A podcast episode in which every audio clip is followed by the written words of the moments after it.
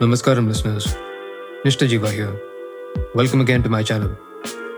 I hope you lot, Indian as well as non Indian listeners, are liking the contents of our. Tonight, I bring a story that I take a lot of pride in because this one was written by yours truly.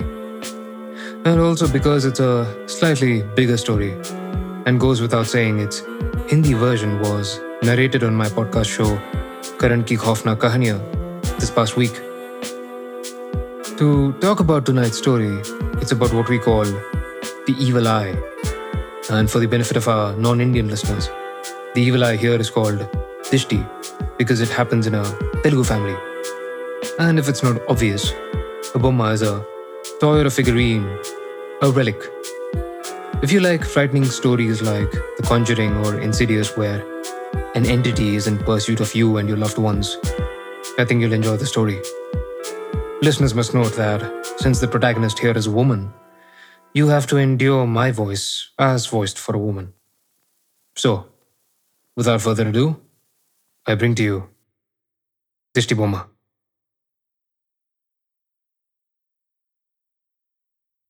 Dishti Bomma by Nishta Jeeva. May 6th, 2019. I'm starting to write this journal slash blog to make sense of bizarre and suspiciously supernatural set of occurrences, to make sense of it all from a rational perspective. Since I need to elaborate on the background on the story, this first entry may be a bit long, but hopefully it would help me connect it all in the end. I initially started writing to be put out on a Freethinkers forum on Facebook, but after having unsatisfactory explanations, I felt this would be an avenue where I could get some better answers. But as you will learn, the finality of the story still feels like a nightmare that has come to life. I can only wish it was only a nightmare. The starting, and now as it seems, the ending point of the story is not me, but my sister, Pranati. My little sister Pranati is a compulsive liar. There doesn't go a day where she doesn't lie. I don't know where she got it from. It's not like we live in an abnormal family either. I'm a 27 year old girl working in IT here in Hyderabad and working full time to stave off my parents' demands for getting married year after year. My father runs an agarbatti uh, incense stick business and is hardly ever at home since his work takes him to Mysore often. And my mother works as a teacher.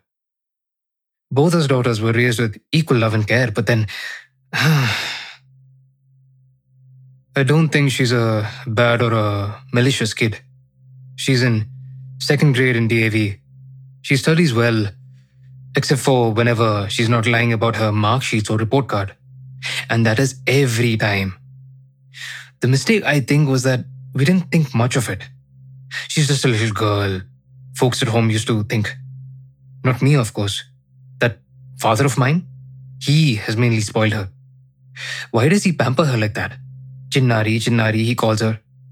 Why is it not a big deal that your Chinnari lies about her school summer camp and I have to pick her up leaving my work? Why is it not a big deal that Chinnari says that her class teacher turned into a ghost, Dayyam, as she calls it, and is scaring the students, which he illustrated in class too, by the way. I still remember that drawing. The teacher looked like Shabana Azmi from that Hindi movie Makdi. Gave me the creeps as well. Why is it not a big deal that Chinnari lies about whether she came in school in bus or in auto? Or that dogs on the streets can talk to her and they all helped her reach home? I tried to talk to her like a normal sister would, you know. Ask her what is happening in her life. She says nothing really happens. But where from do all these stories come from then? uh, I should stop ranting about her wild imaginations and rather maybe understand them? Or else that thing would come again. What that thing is, something I may know as the entry's progress. Since I started writing this journal, only after the bizarre occurrences transpired, I will try to recreate three separate entries from memory. Yes, I'm going that extra mile so that if I'm no more, someone else may find this blog and hopefully piece together what is happening to me. April 6th, 2019. I had enough of this girl this day. It was the day of Ugadi, considered the Telugu New Year. I'm not one for festivities, but I don't mind them either. But the part I do complain about is the puja and other religious ceremonies that happen. My mother also loves to draw a muggu in front of the house, even on this day. Folks from other parts of India may call it uh, rangoli Mother finished the muggu and was doing preparations in the puja room. Father had some urgent work with seeing to a truck delivery and would come back just in time for Aarti. Uh, that is when the puja would be finished. Office did not provide me a holiday, but I took a leave anyway. I was asked to see to all the little decorations around the house. So, as you can imagine, utter chaos. Coming to Pranati, she first lied about where the stone to break the coconut with was, then about where the fruits that go as prasadam were. She ate two of the bananas that were meant for offering to the idols. I was already mad from the previous day because she lied that no report card was given at school. And what did she say when confronted? It was eaten up by the dogs on the way.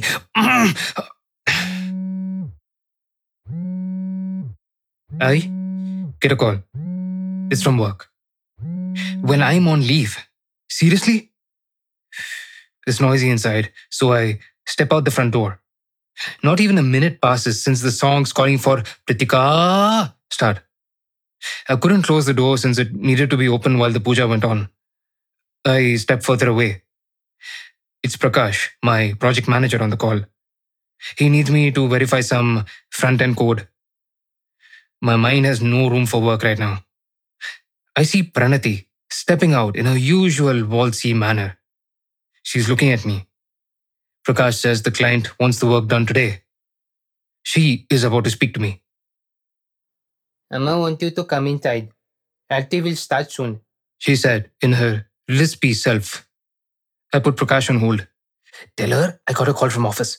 It'll take a while. She wants you to come now. What? Can't you see I'm on a call? I turn away and bargain deadlines with Prakash. Pranati waltzes away inside, this time stepping on the Muggu while doing so. Not just the side, but the center, strewing about all the color patterns. Hey, hey! Oh, oh, sorry, I wasn't shouting at you, Prakash. A minute later, when the call ends, I turn around to the front of the house where my mother is staring at me, wrists on her hips, furious at me. What happened? I asked. What do you mean, what happened? I spent three hours this morning while you were having your beauty sleep drawing this pattern for the muggu, and you just step on it like that? No, it wasn't me. Puja is going on, but you can't afford to not be on your phone. Nice. Now, even your father is here, she remarks, looking into the distance. I turn back to see Nana, my father, being dropped off by a lorry being dropped off by Yadaya, his main driver who transports bulk of his goods. What is the altercation right in the morning? Hurry, he remarks, looking down on the spoilt Muggu. I worked three hours on this, followed a YouTube video to the last detail. How did this happen? My father asked. It wasn't me. Pranati? My father called her outside. She comes out without a care in the world. She's careful to not step on the muggu this time and hugs her father. Pranati, how did this happen? My mother is insistent. Akka, he was on phone. Pranati said. What? No. Arey, we all have work sometimes. These things happen. Did you take a picture of it on your phone once you finished it? Asked my father. Yes, said my mother. Uh, then leave it. My mother didn't say anything further, but her look of contempt conveyed everything she wanted to say. Nana took Pranati inside who didn't even peek a look in my direction. I was internally furious that I walk closer to the entrance. I see inside. Amma has gone to the puja room. Nana was picking up Pranati, who was playing with the leaves that were kept as decorations along the walls. My mind then went to a darker place. That wretched little demon. That conniving bitch. And she does it all in such a nonchalant manner. She knew I didn't do it, and she knows that she stepped on it. I can see color marks on her bare foot. Were my parents blind as well? Spoiled her enough to be her. Just drop her on her head and be done with it. Something big, blue, and what I thought were a bunch of sharp teeth fell right in front of me. Pritika! Everyone rushes outside. I see and observe the large object that would have landed on my head and have injured me severely if I had inched closer. On the floor, I got a good look at what that thing was. It's an object. This object is called by uh, multiple names Cheshma Nazar, Nazar Gurboni, Nazar Battu, Bedaru Bombay, Dishti Bomma, called differently in different languages. It adorns the front of our house. Here, this object is a hard coconut shell painted with a Rakshasa's face, demon face. It is kept to ward off the evil eye and other evil spirits. I never noticed it on top of the entrance to my house, but there it was, with a shade of blue to show skin with eyes that are red and yellow. I used to think it was well colored, considering the Dishti Bommas look a lot more overdrawn usually.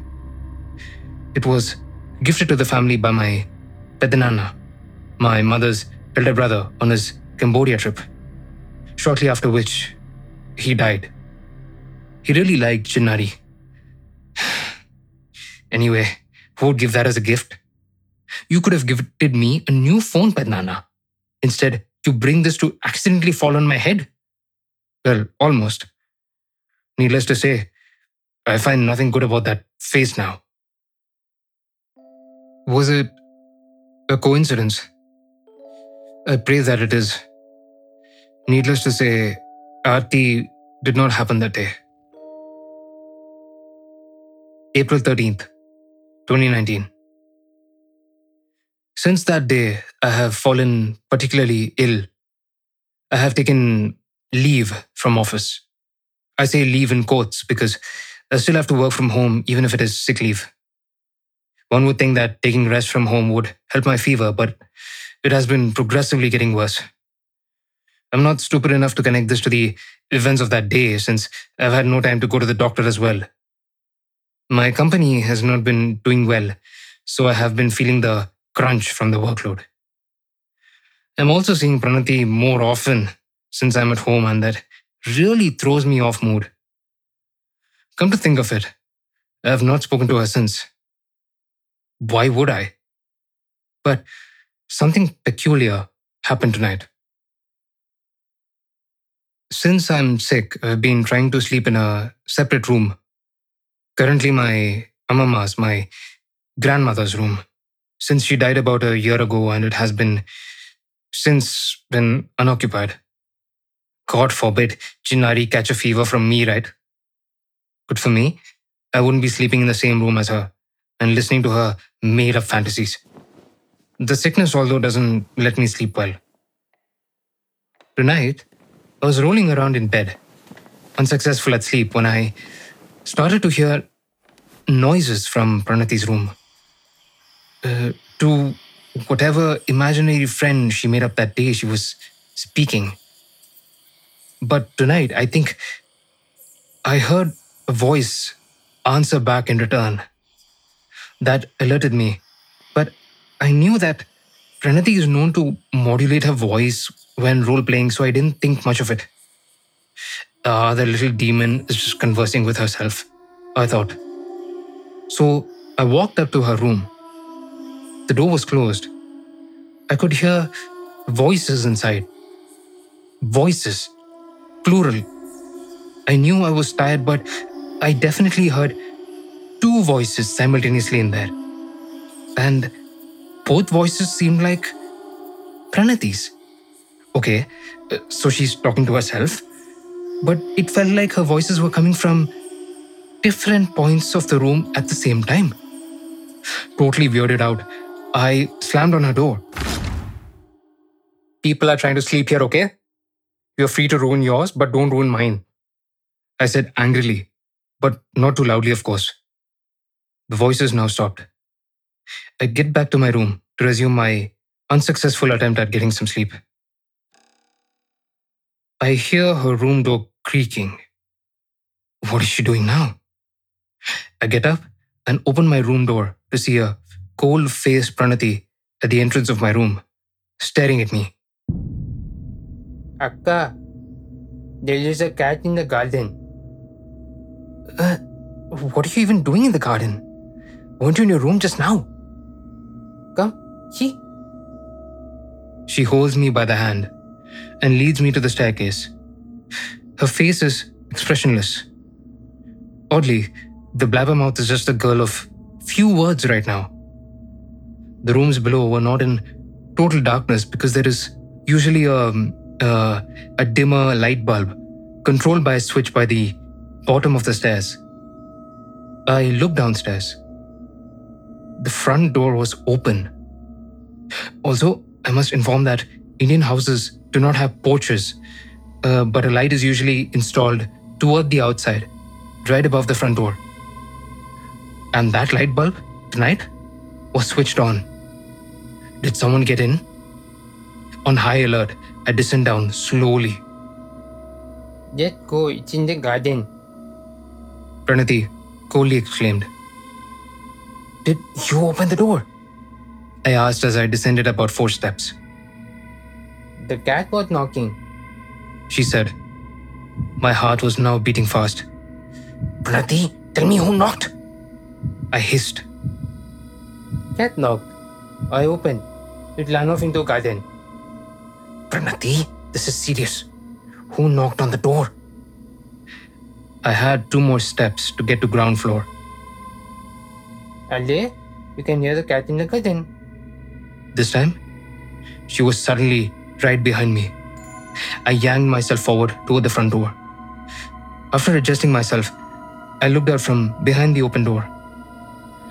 A few blades of grass were visible in the lawn by the bulb. But beyond that, blackness. Pranati was holding my hand, looking outward. After a few seconds of listening to crickets chirping, I heard it. The purring of a cat. Pranati suddenly leaves my hand and rushes into the dark ahead. Pranati! I exclaim and rush forward. Suddenly, a blue head drops in front of me. I trick backward and fall. I saw two glowing eyes suspended in air, staring back at me. I was about to shriek any second. I think a second later, some blood streamed into my brain and my rationalist mind kicked in for me to see what was going on.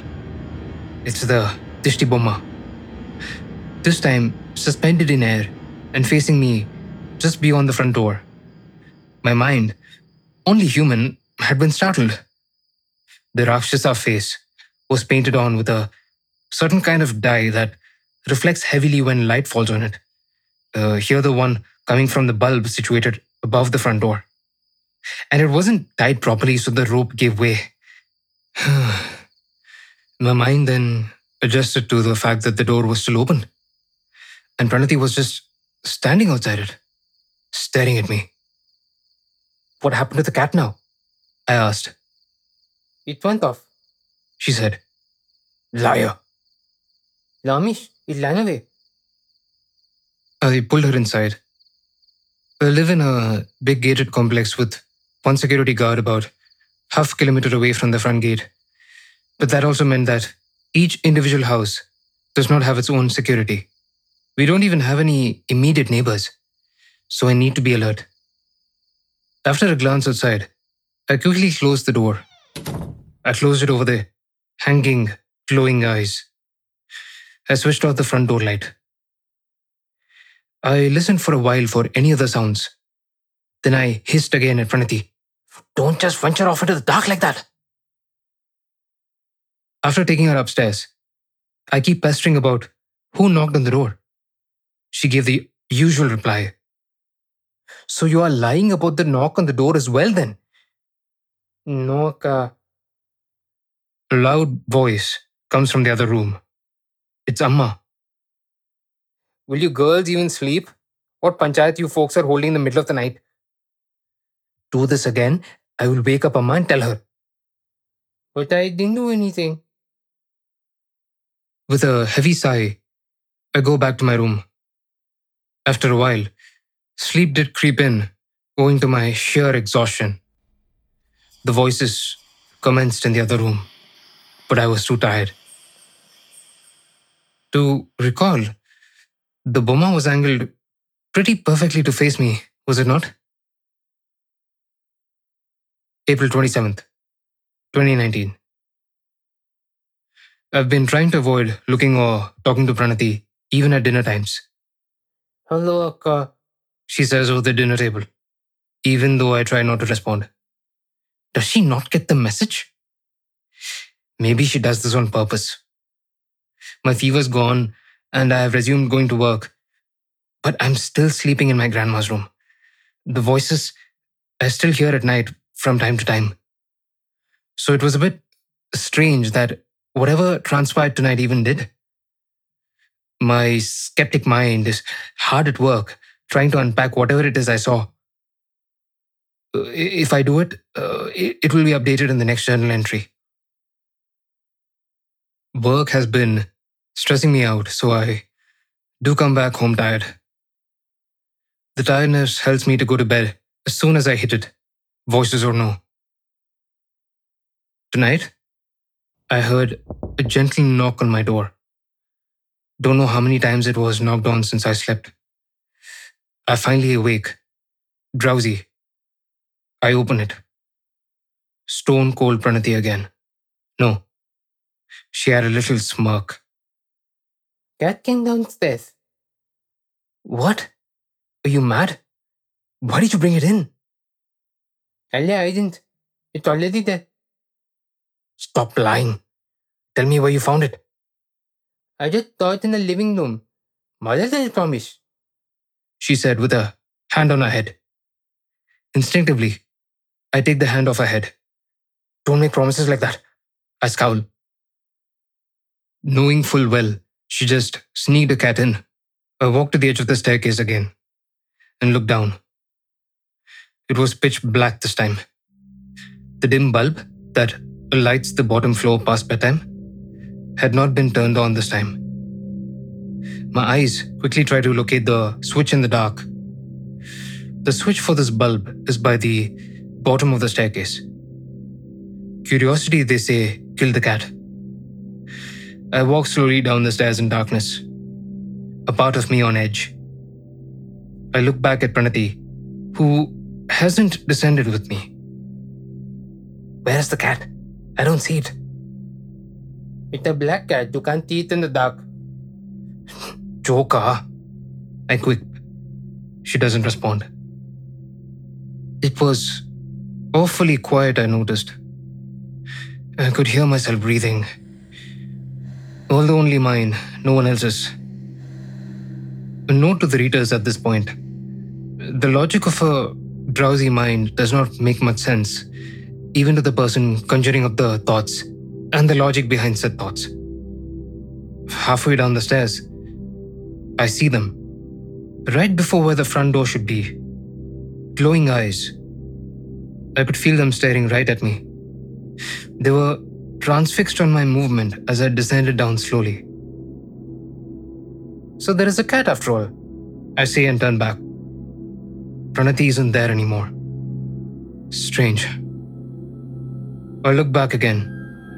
The eyes are still there.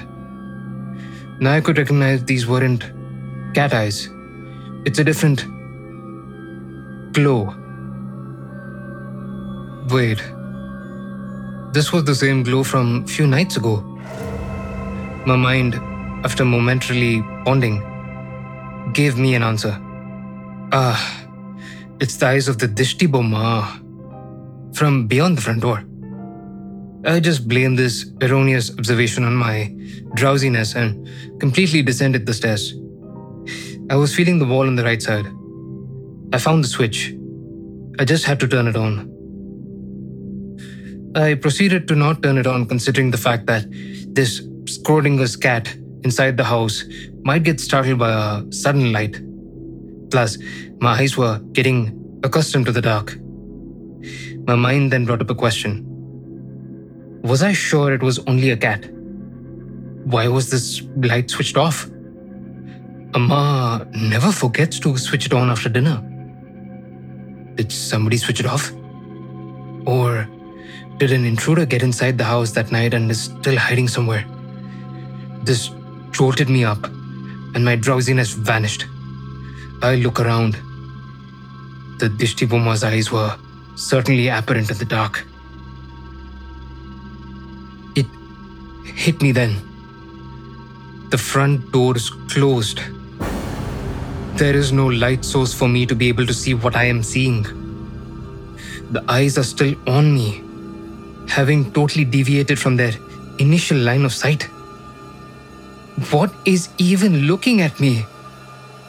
My eyes were indeed getting accustomed to the dark, and things were getting more visible. And I could see a figure forming around the eyes. Then I heard breathing. A sudden fear urged me, and I did not turn on the light. I instead turned and bolted back upstairs into my parents' bedroom. I shout to them that there was someone downstairs.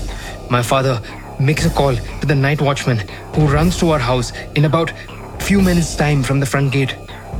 In the meantime, my father gets Pranati into the room. She trudged in as if woken up from sleep. What even is this girl? I did not speak a word. After he arrived, uh, the watchman and my father together make a scan of the entire house. I didn't venture down at all. They found nothing. The watchman promised to make extra rounds around my house. My startled parents comfort me and lead me to the bathroom to wash my face. I finally go back to my room after not being able to fall asleep in my parents' bedroom. Pranati also does. I think stress coupled with an unhealthy sleep cycle can make a person see things. The voices from Pranati's room I still hear. Those are certainly there. May 5th. Tonight, I felt knocking on my door past bedtime. Little footsteps outside the door. I did not answer. The footsteps retreat, but only after a while. I was too sleepy to count the minutes. Apart from this, no unusual activity this past week. Nana's business hasn't been doing well. One of his truck drivers died after meeting with an accident on the highway. They might do a puja to remove uh, Shani Dosham tomorrow, it seems. Why are they so superstitious, I wonder? At office, Prakash asked to discuss some work over biryani for lunch. I turned it down since I'm always exhausted to discuss work. But uh, thinking back, maybe he was trying to ask me out. Not a bad phase for an IT office. Wonder what uh, HR would say. May 6th. Continued. Since I've recounted all the relevant past dates, I should be able to record today's events. Something is really, really off. Amma and Nana conducted a puja today to resolve bad luck or the evil eye my father fears has beset the family. Some Satyanarayana Vratam, it seems. And since they're extra religious, I mean superstitious, even a homam was performed. For the folks outside the culture, a homam is a ceremony with a fire burning in the center. Mantras are uttered while aiding the fire to burn. The priest, uh, Pujari, was also a weird one. He was enthusiastically stating how this particular puja was a one size fits all treatment for ill things that befall in life. Also bestows long life and fortune. Even provides uh, moksha. Didn't know Hinduism even had that. It really is the same everywhere, isn't it? Anyway, you would think that the psychological placebo effect would do the trick of getting my parents' minds in order. But it was unusual that my parents' anxiety filled the day, rendering every facet of the puja to be in disarray. My mother took too long to wear the sari. The little decorations were not completely ready by the time the pujari arrived. And even my father, the meticulous planner, forgot to buy ghee for the homam. Nothing about the ceremony went according to plan that day. More chaos than it was on Ugadi. This time, I was the one getting all the paraphernalia lime, coconut, flour, flowers, at the right time when everything else seems to be in the wrong place when the puja started. Pranati was calmly sitting in her father's lap, coddled as ever. Guess sitting and getting pampered did not require any preparation.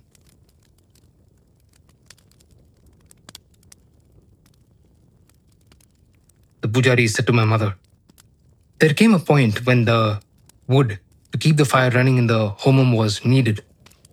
As usual, my mother started bickering about where she last left it. I bring it to drop it in the fire. My glance falls to Pranati. As the fire starts to grow, so does some smoke. She starts to cough. Then, a certain delight washes over me, seeing that. And mentioning this detail may be important now. At that moment, a portion of my mind wished she choked.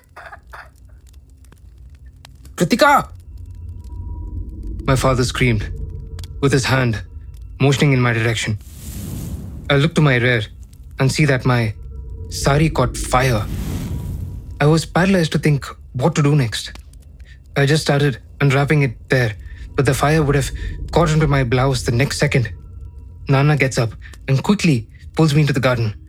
I start unwrapping the cloth round and round. He unloads the garden hose onto me with full force and extinguishes what was it rampantly about to devour me in a second's time. I suffered no burns. And mysteriously, only the little end portion of the sari was burnt off. It had seemed like a big flame only a moment ago. Felt like it would have completely engulfed me. My eyes, during this quick ordeal, had fallen to the entrance of the house. And I saw those malicious eyes at me. It was the Rakshasa on the Dishti Bomma. Its eyes were on me. I was sure of it. No denying that. That thing is on to me. My parents tried to take me back inside, but I resisted. I was too shaken, not by the fire, but what I saw after that.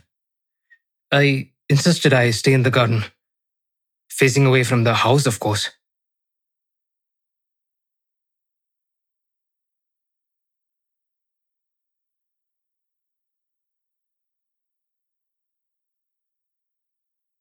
The pujari said, convincing my parents to finish off what was started. I kept glancing into the house from time to time after that. Of course, not looking at the Bomma. Surprisingly, the puja went smoothly after that. No issue.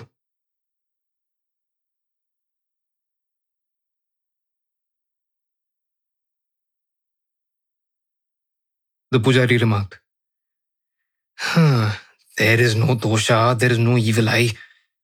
Such a thing is psychologically explained, where maliciousness from a person causes perception of harm in the other person, affirming the belief of the gaze being evil. But I couldn't help but notice one thing. What was a chaotic day went smooth after my incident. No, it was right after I went outside the house, as if my exit temporarily relieved the family. I was the trigger point. I was the dosha? Was I the evil eye? My mother took me in finally, wrapped me in her old uh, langaoni. I can't sleep now. Writing this blog is the only thing keeping me going. I've lost a lot of weight. Prakash texted about biryani again for tomorrow. I can't. Just, just can't. Okay, I'm not letting some silly superstitious magic get a hold of me. I'm getting rid of that bomma tomorrow. Edit. I'm typing again into this entry after getting woken up by a laugh. I'm not sure whether it was from a nightmare or from Pranati's room. I'm not able to place the voice behind that laughter. If it's from a different room, my parents would have heard it, right? Maybe I'm just overthinking this. I shall try sleeping again now. May 7th. I've got some alone time to think this through. I think it is just stress and nerves. And somehow it has all been affecting how I interpret the reality around me. I can't believe I've been so silly and eager to link some dysfunctional effects in my family onto some painted on coconut shell. And we know what the source of these dysfunctional elements is. And yes, I'm getting rid of that bomma. Not because I believe in something supernatural, but because it takes away the positivity of my day when I look at it. And my previous obsession with it didn't help. Okay, it does give me the creeps at times. More than reason enough to get rid of it. I will be taking back control of my life now. Before leaving for work in the morning, I saw Yadaya getting onto his lorry after meeting with Nana. I told him that he could take the Bomma with him and put it to the back of his truck. He agreed considering he didn't have one of those hanging at the back of his lorry like most of the lorries do. I don't believe in that evil eye stuff, but I guessed right that he'd want something like that and even appreciate the gesture, which he did. I took the bomma off the hanging at the entrance and gave it to Yadaya. I'm certainly not going to miss those devious looking eyes. Sorry, Pedanana. Office was usual. Something kept me going without needing coffee. Biryani with Prakash wasn't exactly work related after all. Not like I expected that anyway. You seem in a good mood today, he mentioned, somewhere in the conversation. I take it you were looking forward to this, he asked. Oh, don't flatter yourself. I couldn't help the smirk. I guess things are getting better at home, I remarked. He smiled back. Huh, that's nice to hear. But any major problem? He inquired. Uh, oh, oh, no, no, no. Everything's fine. It's just. Uh, my little sister can be a pain in the ass sometimes. Oh, how old is she? He asked. Second standard? Hey, that's not so bad. But that's what family is, Kada. They annoy, but you love them, right? He remarked. He really had a nice smile. I'm not so sure, I replied, turning my eyes away. Why did I have to make things awkward? Why am I so stupid? Prakash broke the silence. So, the network engineer team at office is your real family after all. I'll give a good appraisal to you. I don't think HR knowing about this would please them. Well, how would HR know? And by the way, I might be uh, promoted to senior manager and shifted to another department. Oh, that's uh, nice to hear. Congratulations. Not just yet, but soon. He could. The rest of our date, if I could call it that, was the only other thing I could remember about my day. Because you know, if things go well, I can manage to get out of that house. Why am I smiling as I type this? Things are turning round after all. Makes for a nice ending to these blog entries, no? May 8th. Why is this happening to me? How could it come back? How the hell could it come back? Pranati already went off to school at the time I gave it off, so why is the bomma back?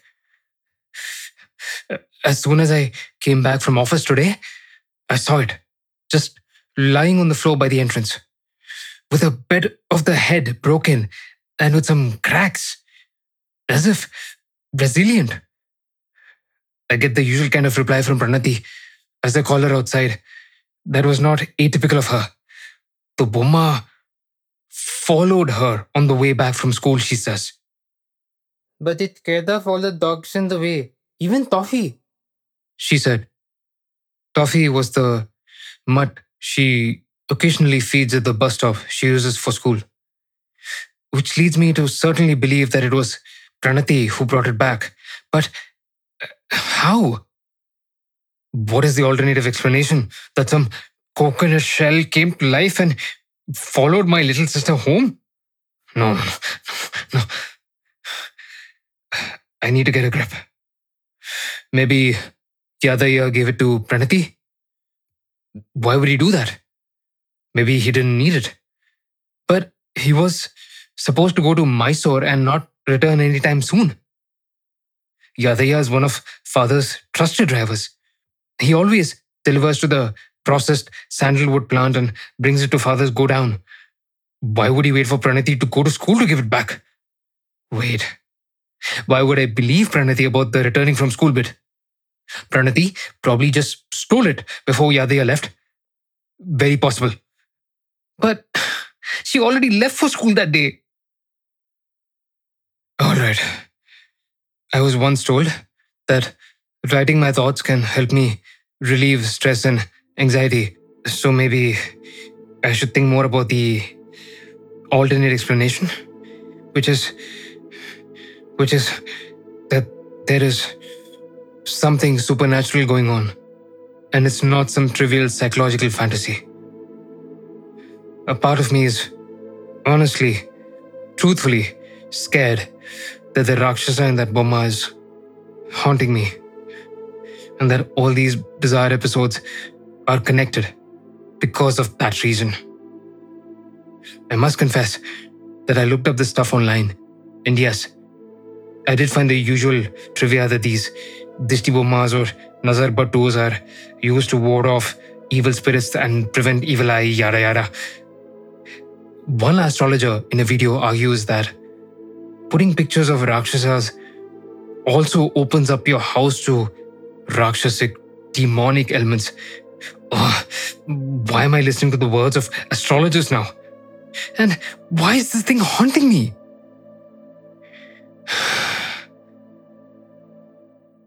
You didn't tie it up properly that day and did it in a hurry. Always in a hurry. My mother said, admonishing my father about the now cracked bomma.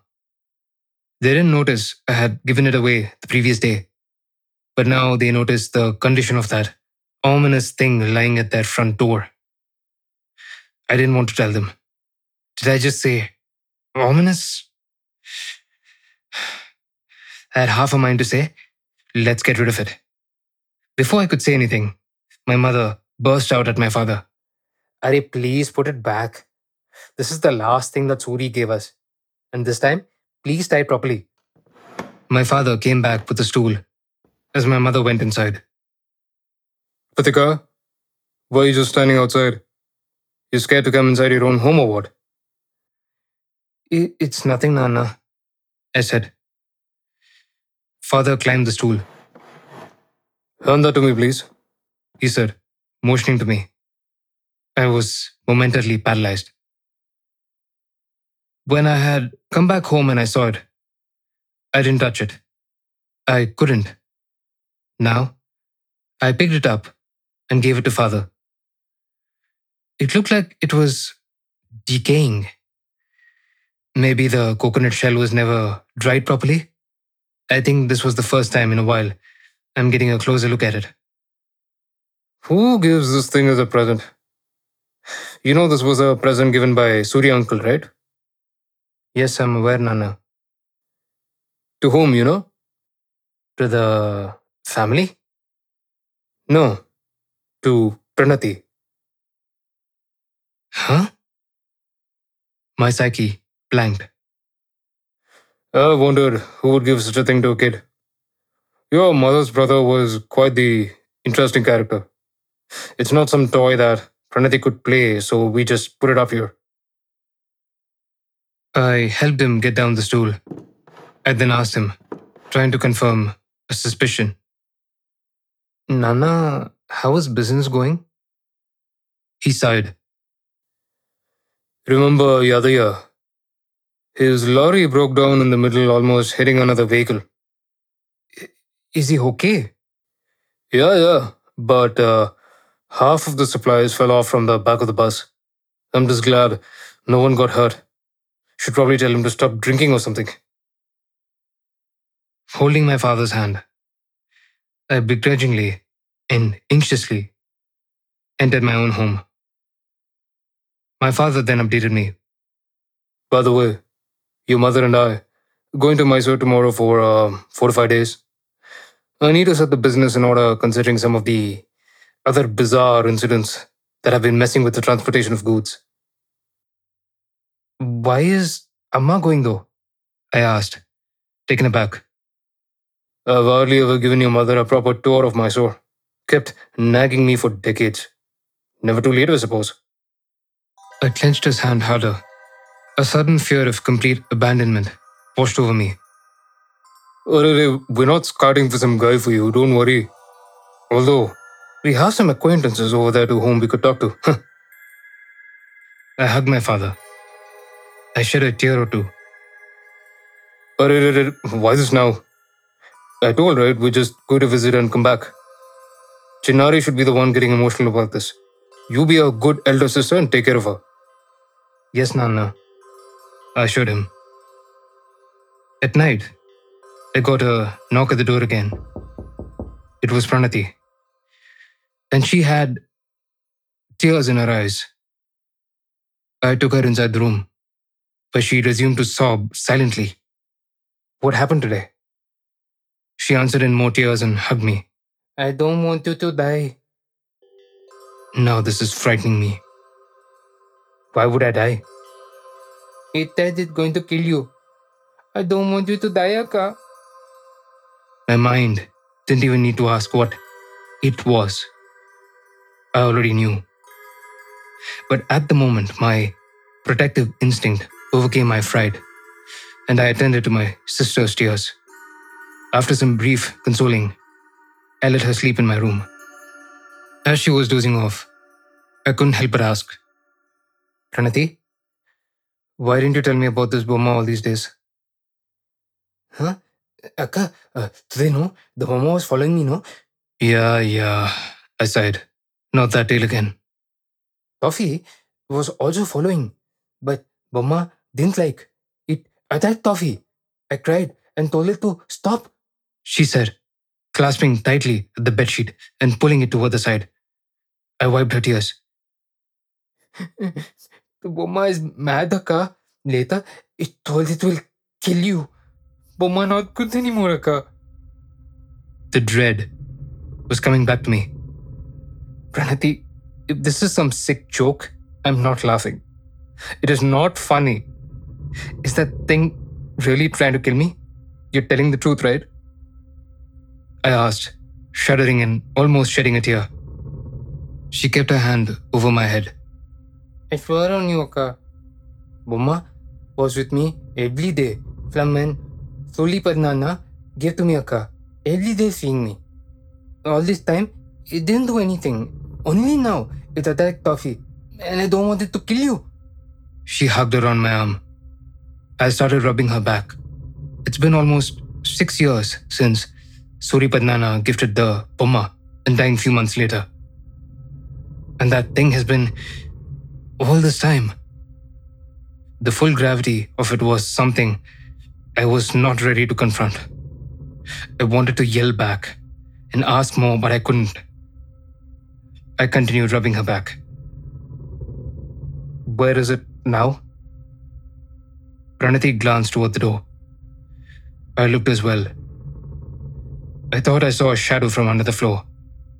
It walked away. In reflex, I drew my legs towards me, holding Pranati tight. I told Kati to it. I said not to come to me. It won't. Took me almost 30 minutes to get my nerves back on track. I wanted to ask her so many things. Whether all these years she spoke the truth about her report cards, her strange stories, even about the times she scapegoated me in front of her parents. I noticed her hand. Show me your hand. Nothing, nothing. Show. Lamesh Akka, nothing. This time, she didn't put her hand on my head. Shaking my head, I took her hand and opened her palm. Seemed like bite marks. I didn't want to ask and wonder to death myself what caused that. Was it toffee or something else? We're going to the doctor's tomorrow and getting an injection, whether you like it or not. She protested, of course. This girl is really something. She's now sleeping as I'm typing this. I must try to sleep as well, or am I go crazy. Edit. I heard a knock on the door again as I was sleeping. My mind was then angry at Pranati for disturbing my already ruined sleep cycle, only to momentarily realize later that Pranati was sound asleep next to me. I did not answer. I did not hear a knock again. It's almost sunrise. Nothing else happened. I'm taking Pranati to the hospital for a rabies vaccine, having not slept for the rest of the night. May 10th. I haven't slept in over 48 hours. But it is not delirium, I know it. I am much, much ahead of that state of mind. No other details should matter. I am typing this from my phone, from outside the house, in the garden. Pranati is with me. Also a black cat. Forgot what she named it. The Rakshasa hasn't come back yet. But in the case it does, I hope someone is able to find out what happened with me. I am not entering the house. Pranati will be safe. That is for certain. After her vaccination, I dropped her off late at school and explained her delayed attendance to her teachers. I went off to office after that. Prakash tried asking whether something was wrong, but I couldn't say anything. He seemed dejected but didn't pester me further. Just past sunset of May 9th, I was surprised to find Pranati holed up in her own room, considering the affairs of the night previous to that. I saw the dim light from the night lamp coming from under her closed door. Her parents had already left for Mysore, and a part of me knew what that meant for me. I approached her room and heard some more sobbing. I entered. Pranati was laying on her bed, frozen and sobbing. What happened now? A tayyam under my bed. She whimpered. Please, Pranati, enough. A tayyam under my bed. Please take me out of here. Her whimpering got louder. Why are you doing this to me, Pranati? Yesterday, you said your Dayam wanted to kill me, and now you say it's hiding under your bed. It's scary and mean. Pick me up from the bed. I'm just tired of your lies, Pranati. You and your Dayam have made my life miserable. Miserable, I tell you. I've had more than enough. All my frustration and loathing was spilling out. Akka. Please believe me, Akka. It lies under my bed. Mother did promise, Akka. Now she was crying in a louder voice. Fine. Let's see what's under. I sighed. I knelt down and peeked into the partial darkness under the bed. And I saw Pranati there, in a crawl. Akka, there is a dayam on my bed. That is not me. She whispered. In shock, I looked onto the bed again. Pranati there again. Akka, is a dayam under my bed, Akka, please. Tears were flowing down her face. My mouth felt paralyzed. I looked down again. That is not me. You must believe me, Akka. The Pranati under the bed said. I looked up again. You can hear it. It's speaking in my voice. Take me out of here, please. I looked down again. Akka, please don't take her. She isn't the real one. She's lying. Pranati under the bed now started sobbing. If there is a 1% chance that Pranati was in this room, I knew running away from there was not an option. Why don't you believe me, Akka? You thought, Akka. I know you thought. Why are you listening to it? You never believe me. The Pranati above was freaking out. A guilt crept in. I kept my hand on the bed. The other part of my mind whisked me again to under the bed. The Pranati below now stuck her head out. I will stop lying, Akka. I'm very sorry. Please believe me this one time. Get out. She struggled to say this amidst her feeble, low wailing. I reached in and pulled out the Pranati below the bed. Instantly, the crying from the top of the bed stopped. Holding Pranati in my arms, I looked up. Nothing was there on the bed any longer. Now my gaze fell upon to under the bed, where from Pranati's legs had come out just a moment ago. A familiar pair of glowing eyes made themselves apparent in the darkness.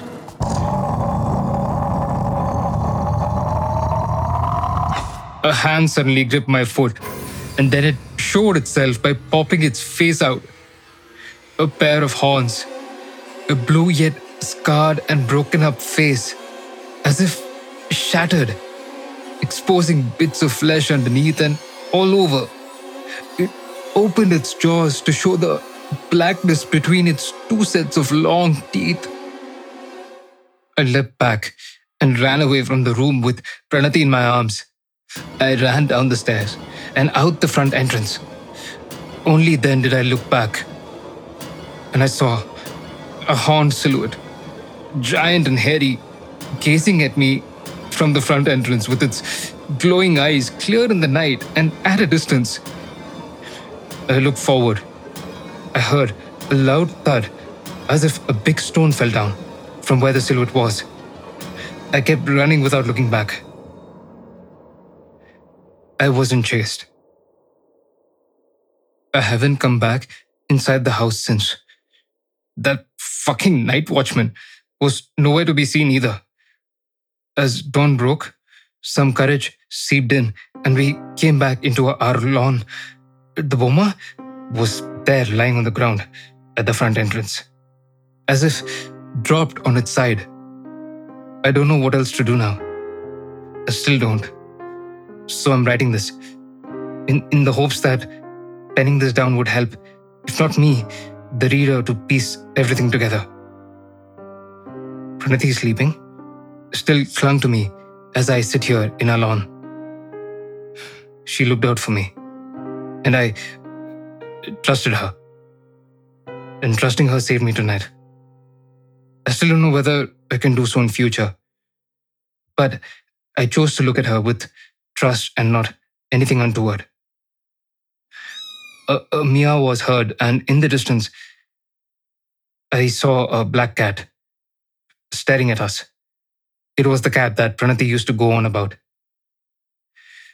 With some confidence from the sun's rays, I tied the Bomma back to my entrance. And with that trust, I stepped back inside my home. May 11th. Gotten a good night's rest the previous night and day. Amma and Nana came back prematurely from their trip, worried that there was no answering to any of their calls through the evening and night. I apologized for being unresponsive. I readied Pranati for school, and I myself for office. I texted Prakash and patched things up with him, but I did postpone our date, telling that I was taking Pranati to Yogi Bear Park instead. Turns out he was quite understanding of my general feeling of stress at the workplace, and thus my absence the previous day. He said he would do something to ease the work culture at the company, whatever that means.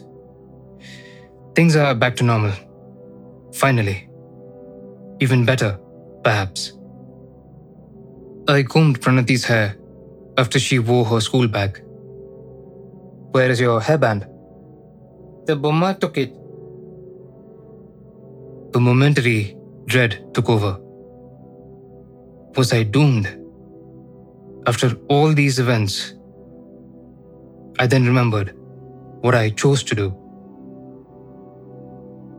Okay. I lost the Bomma. She hugged me before she left. After sending her off to her school bus stop, I approached the entrance where the Bomma lay. I stared into its eyes. The Rakshasa on it seemed to look back, like an ever watchful, guarding presence. With a feeling of, here goes nothing, I awkwardly blurt out, Your work is done. She faces no threat from me. You probably know how I look at her now. Now, please return what you took. A long silence followed. I certainly felt like an idiot waiting for a response. Maybe I was certainly being one. As I stared awkwardly, my gaze fell upon a place that I had not noticed before. The Dishti Bomma is suspended at the entrance to the house by a rope, and obviously, that rope was hanging on a nail. And on that nail, I saw Pranati's hairband. June 1st. Post removed.